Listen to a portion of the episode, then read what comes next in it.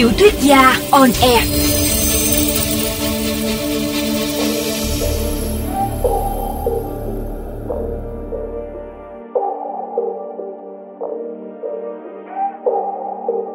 Xin chào các bạn thính giả của VOV Giao thông. Tôi là Di Ly, tác giả của tiểu thuyết trinh thám câu lạc bộ số 7. Chúng ta lại gặp nhau trong chương trình tiểu thuyết gia on air. Trong buổi phát thanh đêm qua, tôi đã đọc xong chương 25. Bách sang nhà Mỹ Lâm ăn tối và phát hiện ra một bí mật về thân phận của cô. Mỹ Lâm là một đứa trẻ được nhận nuôi và dường như cô có một tuổi thơ bi kịch và cho đến giờ cũng không có bạn bè. Cũng trong câu chuyện, Bách tình cờ được Mỹ Lâm cho biết một điều kỳ lạ là tờ chơi đẹp đã bị đình bàn cách đây 2 tháng vì dính phải một vụ kiện của nhân vật trong bài báo. Tuy nhiên, Thiên Kim lại mới được biên tập viên của tờ báo này mời cộng tác. Bách rời khỏi nhà Mỹ Lâm, trong cảm thức có một kẻ nào đó đang theo dõi anh. Chúng ta hãy cùng theo dõi tiếp chương 26 ngay sau đây.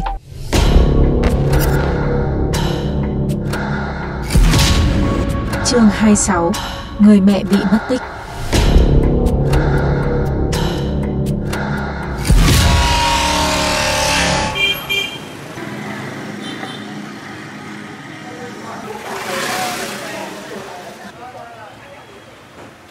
Thêm một lần nữa, Vũ Phương Đăng chủ động tìm đến anh. Lần này Bách hơi ngạc nhiên vì giọng nói qua điện thoại dường điềm tĩnh lịch sự hơn. Chính xác là cách giao tiếp của một kẻ hoàn toàn bình thường. Ít ra thì Bách cũng cảm thấy thế khi hắn chào hỏi anh một cách nhún nhường và rụt rè đề nghị hẹn gặp. Hắn chọn một quán cà phê gần sở làm của Bách. Khi anh đến nơi thì thấy hắn đã ngồi ở bàn nước ngoài lan can, mặt ngoảnh ra hồ trong tư thế bất động. Hắn vẫn mặc áo body và đeo sợi dây chuyền bạch kim có những mắt xích to sụ. Bất chấp thân hình đã lép kẹp tận sườn và yết hầu nhô ra như cổ một con gà đã vặt trụi lông. Hắn mắc ngược mắt kính ra sau gáy trong khi đầu đội mũ lưỡi chai. Kính đẹp quá nhỉ? Bách bắt chuyện thay lời chào. Tuy nhiên, khi đang quay mặt lại thì mặc dù đã hình dung từ trước, Bách vẫn giật mình vì nhân dạng của hắn kính Armani đấy, hàng thừa. Trên thế giới sản xuất có 12 chiếc. Họ giới thiệu mẫu, ai đăng ký và đặt tiền thì sau đó mới làm. Mà cũng chỉ giới hạn 12 đơn đặt hàng thôi. Đăng cười gượng gạo rồi rút chiếc kính đắt giá đặt xuống mặt bàn. Bách coi nó giống hệt những chiếc kính dâm chữ nhật khác. Chỉ có điều hai bên gọng nạm hình đầu sư tử nhỏ xíu màu đỏ. Kính đắt là ở bàn hiếm và cái hình đầu sư tử này nguyên hai viên ruby trổ ra bằng cách làm thủ công của thợ kim hoàn. Đang nói với vẻ tiện miệng thì kiếm chuyện làm quà vậy thôi, chứ rõ trong bụng rằng anh chàng trước mặt thì biết gì về hàng hiệu. Mà ngay cả lũ người chọc phú ra vẻ sành cũng chẳng hiểu cóc khô gì về những thứ mà chúng rước về nhà. Chúng nghĩ rằng vào một cửa hàng có gắn nhãn mác Âu Mỹ thì đấy đã là hàng xa xỉ.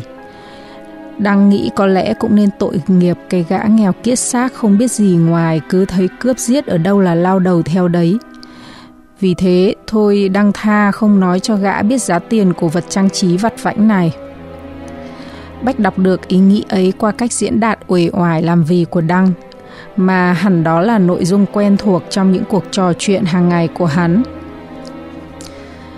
Đúng là chỉ ngoại hình của cậu mới xứng với giá trị chiếc kính Bách nói với vẻ mỉa mai, nhưng sự chân thành thường trực của anh khiến Đăng tưởng là thật.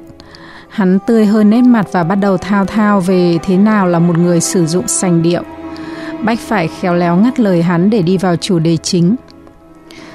Cậu bảo cậu gặp tôi có chuyện quan trọng. Đang cao hứng, đang buộc thở dài não nề rồi lại quay ra hồ. Khuôn mặt buồn chịu nặng. Lần đầu tiên, Bách thấy hắn có vẻ mặt này, Mặc dù dường như từng cân thịt trên cơ thể hắn cứ giảm dần đều theo thời gian và gò má ngày càng hốc hác với chồng con ngươi trố lồi vì hốc mắt sâu trũng xuống. Nhưng chí ít, cái cảm xúc đang hiển hiện kia cho thấy hắn cũng ra một giống người. Bách đang chuẩn bị tinh thần để được nghe chuyện ma trêu quỷ ám, nhưng không. Mẹ tôi, bà ấy biến mất rồi. Biến mất ư? Bách ngạc nhiên. Đúng vậy, mất tích từ 5 ngày nay rồi. Năm hôm trước, vào tối muộn tôi không thấy bà như mọi lần. Tôi cũng không để ý lắm vì ở nhà mỗi người một phòng. Mãi hai hôm sau, khi đến tắm hơi ở spa Cupidon, người quản lý mới hỏi mẹ tôi đâu. Tôi ngơ ngác chẳng hiểu anh ta nói gì. Đến khi hiểu ra thì cuống cuồng điện thoại, nhưng mẹ tôi tắt máy. Tôi hỏi người giúp việc thì bà ấy bảo không biết, rằng cũng ngạc nhiên vì sự vắng mặt của mẹ tôi, nhưng cũng chẳng biết gặp ai để hỏi, vì lúc tôi về nhà vào đêm khuya thì bà ta đã về lâu rồi. Cha tôi cũng vậy, thường về nhà rất muộn, nên chúng tôi hiếm khi ăn tối cùng nhau. Mẹ tôi ít khi đi đâu xa, mỗi lần đi thường đều báo trước cho ai đó ở nhà. Đến giờ đã là 5 ngày, tôi chắc chắn bà đã gặp phải chuyện gì rồi. Đang ngơ ngác nhìn Bách với ánh mắt của một đứa trẻ trong cuốn album ảnh cũ kỹ phủ bụi mà anh đã tình cờ tìm thấy trên giá sách của Đăng. Thế bố cậu bảo sao? Tôi cũng hỏi ông ấy nhưng ông bảo không biết. Tuy nhiên chẳng tỏ vẻ gì lo lắng cả, vì cho rằng mẹ tôi chỉ muốn yên tĩnh ở đâu đó một vài ngày. Tôi không nghĩ có người mẹ chỉ vì muốn yên tĩnh đâu đó vài ngày mà lại để cho con cái phải lo lắng. Tất nhiên, tôi cũng nghĩ vậy. Tôi hiểu tính mẹ tôi chứ, bà chẳng làm gì để cho tôi phải lo cả. Nói rồi hắn tự chảy nước mắt. Lần này không phải lối khóc tu tu như những bận hắn say thuốc. Vậy tại sao gia đình cậu không liên lạc với cảnh sát? Bách băn khoăn. Tôi cũng bảo cha tôi vậy, nhưng ông nói cứ để chờ thêm đôi ngày nữa cho tròn một tuần. Vì nếu có sự gì xảy ra thì đằng nào cũng xảy ra rồi. Giờ nhỡ đâu chẳng phải là chuyện gì to tát, mà chỉ là vì chút thay đổi tính nết của mẹ tôi khiến nháo nhào cả đám công an và truyền thông vào cuộc. Rồi sau đó mẹ tôi lại lù lù trở về, chẳng may may sứt sẹo, thì thực là làm trò cười cho thiên hạ. Bách không lạ vì thái độ cạn tình này của người đàn ông lịch lãm vẫn luôn là tâm điểm của giới truyền thông. Anh chỉ ngạc nhiên vì điều khác. Vậy sao cậu lại tìm gặp tôi? Nếu có ý định công khai thông tin mất tích để tìm kiếm mẹ tôi, thì cũng chẳng bao giờ tôi tìm đến cảnh sát. Đăng thoát cái thay đổi thái độ. Công an là một lũ ăn tiền, rốt nát, vô tích sự. Chúng chỉ thích thay nghề của tụi bào kê để ăn bẫm tiền hối lộ của đám nhà nghỉ, quán karaoke và bọn buôn đăng băng đĩa lậu. Thậm chí túng quá, chúng sẽ hót nốt chỗ còn lại của lũ gồng gánh ngoài chợ cóc và tụi trẻ trâu đi xe máy không đội mũ bảo hiểm. Thế đấy, còn tìm ra mẹ tôi ư, làm gì mà đủ kỹ năng nghiệp vụ. Bách mím miệng, mặt tái đi trong sự cố gắng kìm chế để không hắt luôn ly cà phê nóng dẫy vào mặt nhà thằng nhóc mất dậy. Vì lý do gì mà anh phải ngồi đây nghe một thằng công tử nhà giàu chửi đồng vào mặt anh như thế? Vũ Phương Đăng, tôi đang ngồi trước mặt cậu đấy. Bách nói gằn, vậy thì cậu đến tìm tôi để tâm sự hả? Tôi có phải là bạn cậu đâu. Nói đoạn Bách đứng dậy, định ngoắc nhân viên phục vụ kê đơn thanh toán. Không, anh làm ơn. Đang lắp bắp, khuôn mặt đang khỉnh khạng một cách đáng ghét chợt sụi lơ như bị điểm huyệt. Tôi chỉ nói chung chung thế thôi, còn tôi hoàn toàn tin tưởng vào anh Bách. Tôi cảm giác chỉ có anh là người tốt, là người biết việc và chỉ có anh mới giúp tìm ra mẹ tôi. Bách chán nản nhìn kẻ trước mặt đang nhún mình cầu cạnh. Hắn được nuôi dạy trong một nền giáo dục thực dụng. Nhìn ai cũng suy từ mình ra nên nghĩ tất thảy đều xấu. Giờ hắn nhận xét anh là người biết việc, như cách gia đình hắn vẫn bình luận về những kẻ làm thuê. Tôi có một câu hỏi, Mẹ cậu có lái xe riêng không? Có, bố mẹ tôi mỗi người một xe và một lái xe riêng. Nhưng thỉnh thoảng họ vẫn tự lái đi một mình. Có lẽ họ có việc riêng mà không muốn bị ai làm phiền, dù có là người tâm phúc lâu năm. Hôm đó, cách đây 5 ngày ấy, tài xế vẫn chở mẹ tôi đi siêu thị vào buổi sáng, nhưng đến gần trưa thì bà bảo anh ta có thể về và trao lại cho bà chìa khóa xe. Xe của bố mẹ tôi vẫn để ở gara của nhà để chủ động những lúc họ muốn tự đi. Hàng sáng, các tài xế sẽ đến và để xe máy lại nhà tôi. Sau đó, họ sẽ chở bố mẹ tôi đi công chuyện. Chiều lại đổi sang xe máy đi về nhà. Nhưng hôm đó mẹ tôi lấy lại chìa khóa giữa đường, để tài xế tự bắt xe ôm về nhà tôi lấy xe máy. Chứng tỏ bà có việc rất khẩn cấp mà không muốn tài xế đi cùng. Lúc đó là mấy giờ? Bách bắt đầu lấy giấy bút ra ghi chép. 11 giờ trưa, đồ mua siêu thị vẫn còn nguyên trên xe. Anh thừa biết là có rất nhiều thực phẩm mua ở siêu thị về cần được phải tống ngay vào tủ lạnh. Nhưng mẹ tôi vẫn để ở cốp xe để đi tiếp, thì hẳn là có chuyện rất gấp rồi. Đúng như vậy. Trước đó, nghĩa là trước đó mấy ngày hoặc một tháng, bà ấy có thái độ gì bất thường không? Tôi... tôi cũng không biết nữa. Đang lúng túng. Tôi thấy mẹ tôi vẫn thế. Bách biết rằng hỏi Đăng hay ông Vũ Phương Vinh cũng bằng thừa. Ba người bọn họ gắn với nhau theo cách những người cùng chung hộ khẩu và đứng tên đồng sở hữu một ngôi nhà. Phần còn lại, ai sống theo phận người nấy, với thói quen, sở thích, những mối quan hệ và tư duy tình cảm riêng biệt. Sự quan tâm tối thiểu còn sót lại trong chút tình người thì đã bị sự bận rộn của công việc cướp đi mất rồi. Theo quan điểm nghề nghiệp của tôi, Bách chậm rãi, việc này rất cần thiết phải báo chính thức lên cơ quan chức năng. Bởi vì dù rất muốn giúp đỡ cậu, nhưng tôi hoàn toàn không phải thám tử tư. Tôi là người của nhà nước, không thể hoạt động độc lập. Anh đừng lo, đang dối rít Tôi sẽ trả tiền cho anh đúng như anh yêu cầu, bao nhiêu cũng được, tùy theo những gì mà cuộc tìm kiếm này cần phải thế. Tôi thật tôi khó đối thoại với cậu quá. Lần này Bách đã mất hết kiên nhẫn. Hình như một ngày cậu không nhắc đến chữ tiền thì ngày đó cậu sinh ốm. Nghe này, tôi không có khả năng thực hiện một cuộc tìm kiếm như thế. Việc này cần đến một tổ chuyên án mỗi người một việc. Họ có thể phải thẩm vấn từng thành viên trong gia đình cậu, bao gồm cả bà giúp việc và anh tài xế.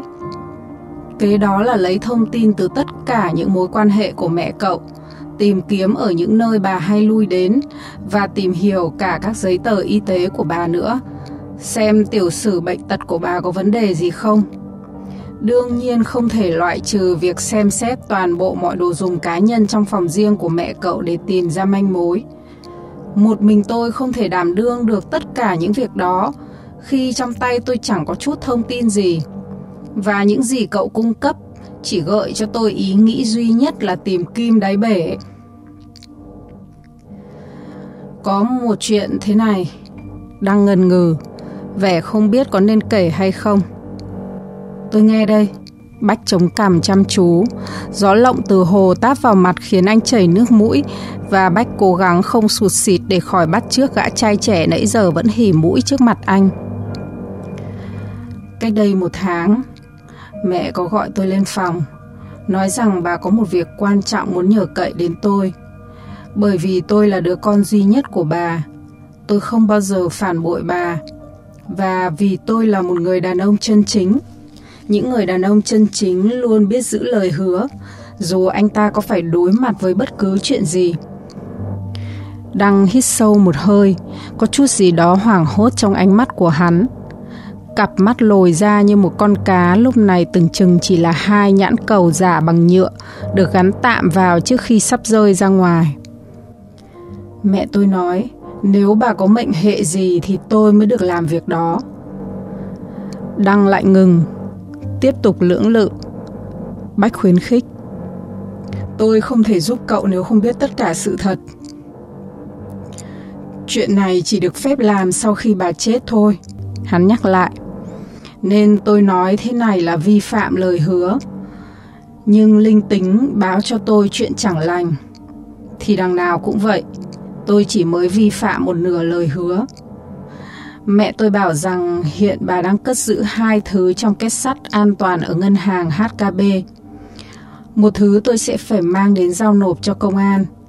Thứ còn lại thuộc sở hữu của tôi. Tôi có thể làm gì với nó tùy thích.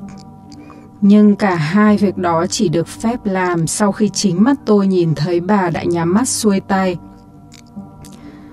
Và hiện cậu đang giữ chìa khóa kết. Đúng như vậy, tôi đang giữ chìa khóa và cả mật khẩu nữa. Anh biết không, bất cứ ai ở địa vị tôi đều sẽ cực tò mò. Suốt một tháng qua, tôi những muốn phi thẳng đến HKB, chạy vào kho đựng két, mở tung nó ra và xem tốt tuột cả hai thứ ngay lập tức coi nó là cái gì. Lúc đó tôi nghĩ thế là thôi rồi. Sự tò mò sẽ hành hạ tôi đến hết đời. Vì biết đâu tôi còn đi trước cả mẹ tôi nữa. Nhưng bây giờ, tôi đang sợ, anh Bách ạ. Hắn thì thầm và vươn người dí đôi mắt sắp rơi khỏi chồng vào mặt Bách. Tại sao mẹ tôi lại nói điều đó? Cứ như thể lời trăng chối ấy, như là điểm gở ấy. Liệu mẹ tôi còn sống không anh Bách? Hắn bật khóc. Bách chưa thấy người nào được coi là đàn ông mà lại mau nước mắt như hắn. Cả bốn lần gặp thì cả bốn lần hắn đều khóc trước mặt anh, mỗi lần một lý do. Tôi không thể kết luận điều gì khi chưa có chứng cớ, nhưng tôi cầu mong cho mẹ cậu bình an trở về với cậu. Anh nói với Đăng như cách dỗ một đứa trẻ. Còn giờ là lúc cậu nên đi báo công an, càng sớm càng tốt. Đó là gợi ý chuyên môn của tôi, còn sự lựa chọn là ở gia đình cậu. Bách nói bình thản vậy, nhưng nếu những lời Đăng vừa kể là thật, thì anh cũng tò mò chẳng kém gì hắn. Thứ đang ở trong két sắt kia là gì vậy? Và tại sao két lại chỉ được mở ra khi bà đã chết? Đăng này, Bách buột miệng hỏi một câu chẳng ăn nhập gì với nội dung câu chuyện vừa rồi. Hồi này cậu có còn bắt gặp những bóng ma và tin nhắn khủng bố nữa không? Tuyệt nhiên không. Ma quỷ gì chứ, làm gì có ma quỷ. Hồn ma thực chất chỉ là một tấm gương phản chiếu nội tâm không tĩnh. Đăng nhún vai, lặp lại lời của đại sư Thích Quảng An như một con vẹt. Cứ như thể chưa từng có chuyện gì xảy ra với hắn. Như thể những bóng ma khủng bố ở khu resort Royal và chùa An Lạc, rồi cả ba cái chết thương tâm của các cô bạn gái chỉ là một cơn ác mộng. Và giờ thì hắn đã tỉnh giấc, nói nhoen nhoẻn một cách giáo hoành và vô cảm. Bách kinh ngạc, càng ngày anh càng lạ lẫm chiếc gã trai kỳ dị này. Liệu câu chuyện bà mẹ mất tích của hắn có phải là hiện thực hay chỉ do một cơn hoang tưởng tức thời xui khiến hắn bịa đặt ra như vậy?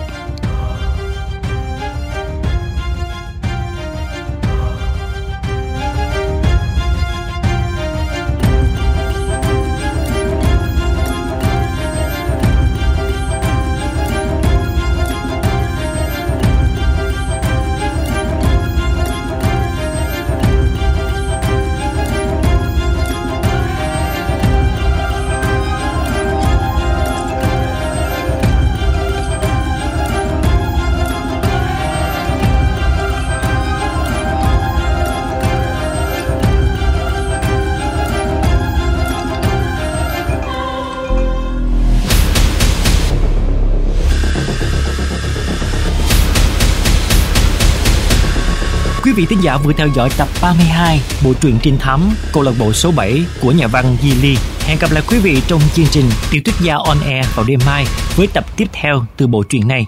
Xin chào và hẹn gặp lại. Chúc quý vị thính giả có một đêm ngon giấc.